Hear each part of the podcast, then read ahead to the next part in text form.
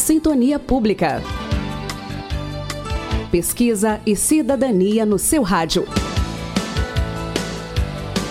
Uma parceria da Fundação João Pinheiro com a Rádio Inconfidência.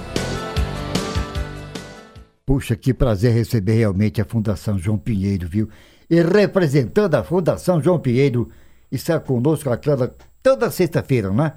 Assessora de comunicação, Débora Drummond. Boa tarde. Boa tarde, Reni. Mais um dia, mais um Sintonia Pública e um prazer imenso estar aqui com você mais uma vez, né?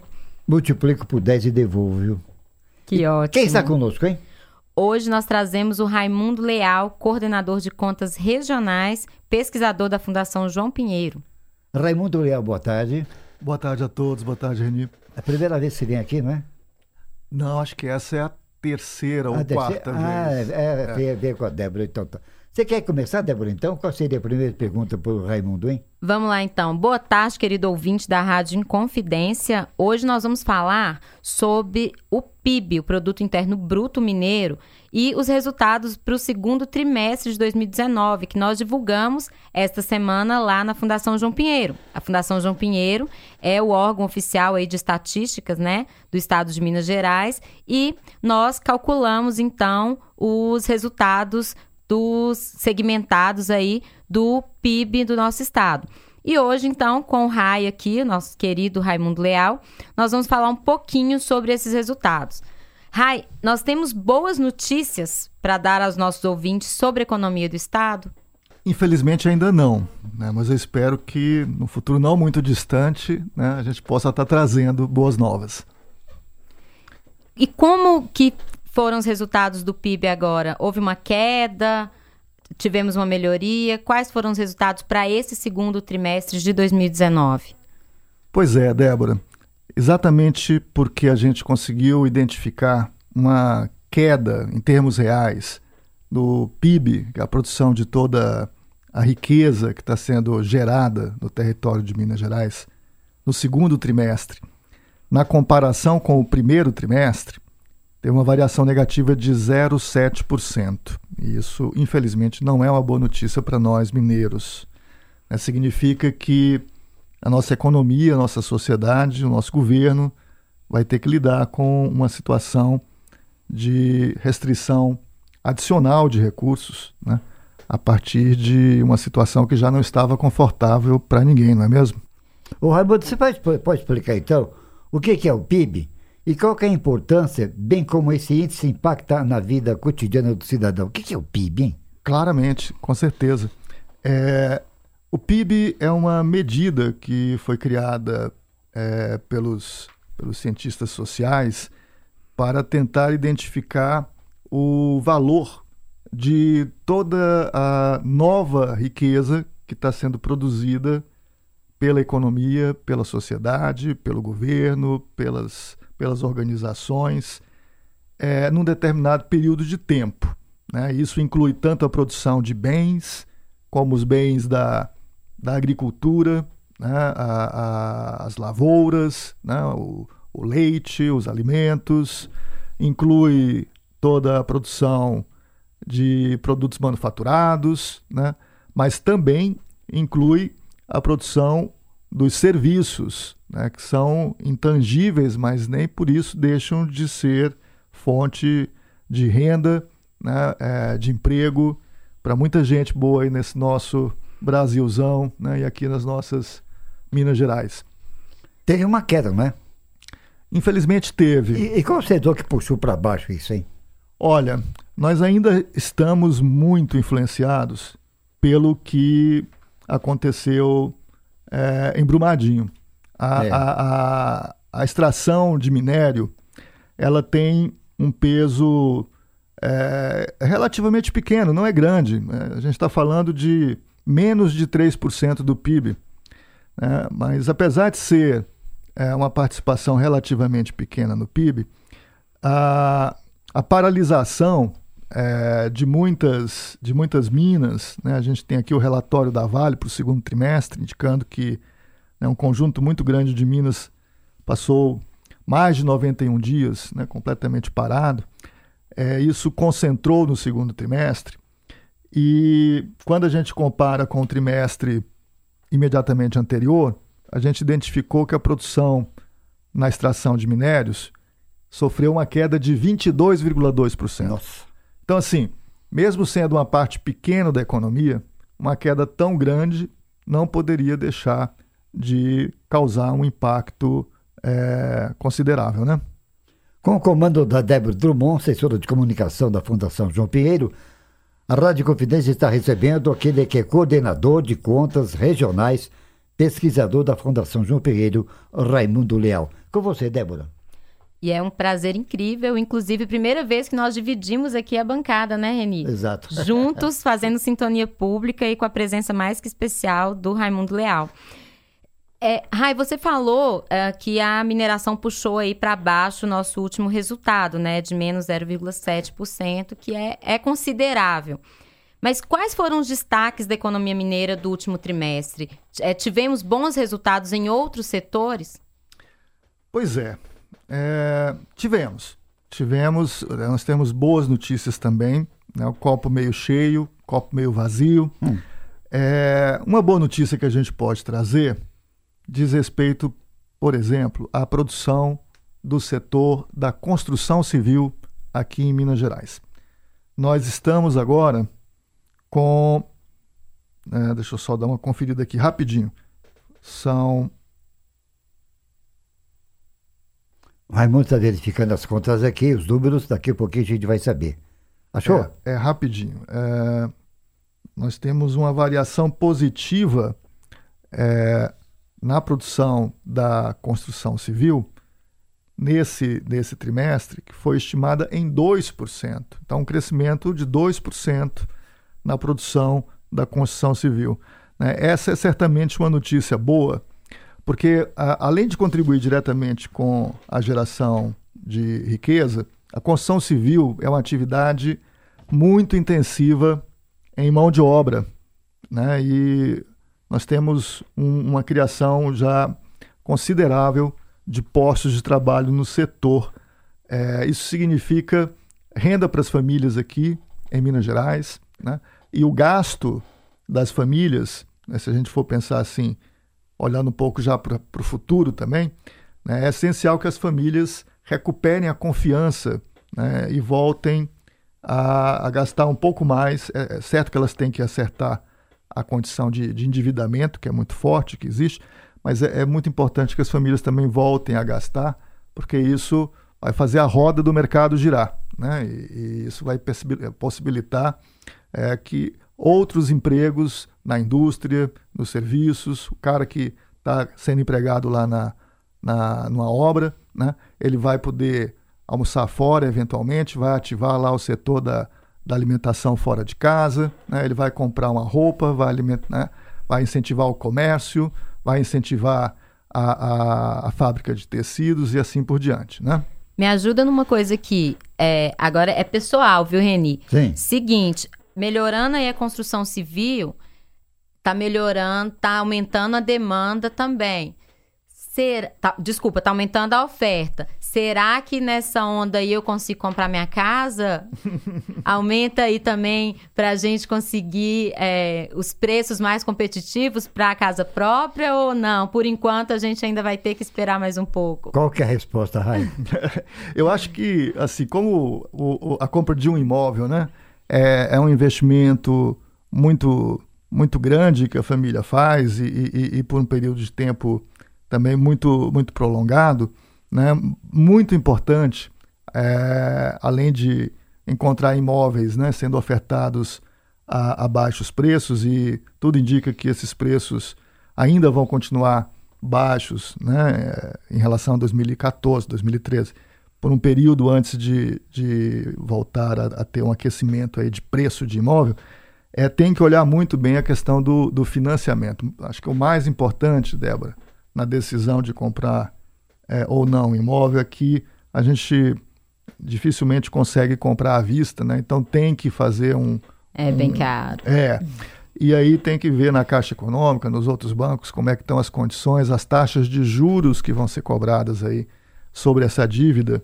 É, acho que é a questão principal que você tem que olhar. Você tem que esperar um momento em que a taxa de juro é, fique realmente muito baixa para fazer essa, essa, essa compra. É, porque o pessoal utiliza muito, né? O FGTS, é. vocês estavam falando há pouco agora.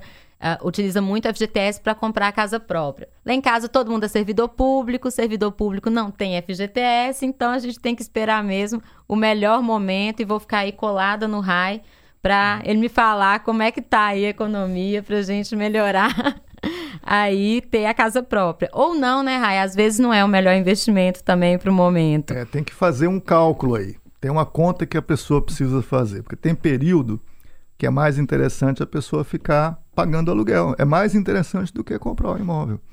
E tem, se mudam as condições, né, pode ser que fique mais interessante sair do aluguel e ter a casa própria. Agora, aquela coisa que o brasileiro tem, de que sempre é melhor ter a casa própria, né, ela precisa ser revista, porque tem situações que é verdade, mas isso não vale sempre, não. Né? Tem que fazer os cálculos aí direitinho. O Raimundo, por tudo que foi dito, em relação ao ano passado, melhorou ou piorou? Em relação ao, ao, ao, ano passado, né, eu vou falar uma última coisinha que eu achei aqui da construção, que ah, eu estava procurando naquela hora, não tinha encontrado ainda. São é, quatro trimestres já consecutivos que o setor da construção apresenta resultado positivo aqui em Minas quatro, Gerais. É? Quatro trimestres. Tá? Começou no terceiro trimestre de 2018, teve um crescimento de 0,9%. No quarto trimestre de 2018 teve um crescimento de 0,3%. E percentualmente. No, no ele... primeiro trimestre de, de 19 teve um crescimento de 0,2%. E esse agora veio melhor ainda. Né, esse crescimento que eu falei antes, 2% de crescimento da nossa construção civil. E percentualmente a construção civil ela representa é, uma parte importante aqui da nossa economia? Ela é um pouco mais do que o dobro de toda a extração mineral, para você ter uma ideia. Né? A, participação do PIB da, da construção civil no PIB, né, ela é mais de duas vezes toda a nossa extração mineral, que é gigantesca. Então, por aí você tem uma ideia. É uma né, boa do, notícia. É, da, da, importância que esse setor é, tem aqui para todos nós. Agora, voltando lá ao ponto que o, o Reni colocou, né, é, se eu pegar o primeiro trimestre, né, juntar com o segundo trimestre, se eu olhar né, de janeiro a junho, o primeiro semestre inteiro né, aqui de Minas Gerais, eu vejo que ficou no zero a zero. Tá exatamente em termos reais, a gente conseguiu ter a produção do PIB no primeiro semestre de 2019 no mesmo nível que a gente teve em 2018. Pode seguir, Dedê. E isso é bom ou é ruim, Rai? Como que é? é? Ficamos no mesmo nível de 2018. 2018 a gente não estava lá muito bem das pernas. Mas Vamos pensar aí, para as expectativas ao longo deste ano, como que a gente pode explicar aí para o nosso ouvinte, é, até porque isso impacta diretamente, né, como você falou, no poder de compra, na qualidade de vida, uma série é, é, de questões relacionadas a, ao nosso dia a dia mesmo, da nossa família. Como que a gente pode aí? São boas expectativas para os nossos ouvintes ou não? Vamos devagar. Pois é, Débora, eu acho que assim, é, é, esse, esse resultado, ele, como eu falei bem no início, né, ele foi muito influenciado pela, pela variação negativa que a gente teve aí na, na extração é, de minério. Né? Se eu pegar agora todo o primeiro semestre de 2019 e comparar com o primeiro semestre de 2018, aí a nossa extrativa mineral apresenta uma queda de 29,3%. 29,3%. É pesado. Pesado. É muito pesado. Então, assim, vamos, vamos fazer só um, um pequeno exercício aqui. Né, só imaginar, né? se a extração de minério aqui em Minas, no primeiro semestre de 2019, tivesse sido exatamente igual à que teve no ano passado. Qual teria sido é, o nosso resultado no PIB de Minas Gerais. Tá? Isso é um exercício meramente especulativo e é uma conta que não é totalmente exata, é uma aproximação, mas que nos dá uma ideia de do que, que teria sido. Né? Nós poderíamos ter tido um, um crescimento de 0,8%, tá? o que fica muito próximo do que aconteceu na economia brasileira como um todo. Tá? Então, quando eu comparo Minas com o Brasil, eu vejo, né, Minas não saiu do lugar, o Brasil cresceu 0,7 nessa mesma é, ótica de comparação. Né? É, e eu vejo que né, se eu excluísse a questão da extração mineral, Minas teria pelo menos acompanhado né, o que aconteceu é, na média nacional. É, a questão é que, é, e aí eu não estou falando só da economia de Minas Gerais, a economia brasileira, ela sofreu em 2014, 15 e 16 uma crise que a gente pode caracterizar como catastrófica, assim, a, intensidade do que aconteceu aqui, né? E a recuperação da economia, ela não só demorou muito para começar, ela só começa no primeiro trimestre de 2017. Né? Nós estamos agora há dois anos e meio, né? desde que teve início essa, essa recuperação. Ela demorou para começar e depois que começou, ela veio muito fraca, muito lenta e, se não bastasse isso, ela, a partir da, daquela situação que a gente teve é, em maio do ano passado, da greve dos caminhoneiros e tudo aquilo lá, é, mesmo essa recuperação que vinha fraca, ela, ela ficou ainda mais fraca depois disso. Né? Então, é, esse 0,7 que a gente observou no Brasil, né, ou 0,8 que a gente teria tido aqui para Minas Gerais, se não fosse a questão lá da, da extração mineral, é muito pouco. Né? Um, um país é, do tamanho do Brasil, com a população que o Brasil tem, um estado como Minas Gerais, mais de 20 milhões de habitantes, nós precisamos de um crescimento um pouco mais, mais rápido, né? Pelo menos duas vezes o, o, que cresce a nossa população. Se a nossa população está crescendo aí em torno de 0,6%, 0,7% ao é. ano, nós precisaríamos estar crescendo a economia como um todo pelo menos 1,5%, 2%, né? para dar uma, uma sinalização de melhoria para o futuro. Algo mais, Débora? Bem, caro ouvinte, a gente já sabe que a situação, por enquanto, né, Reni, não é lá das melhores é. e que a gente não vai conseguir é, muito, muito resultado para esse ano, né, Rai?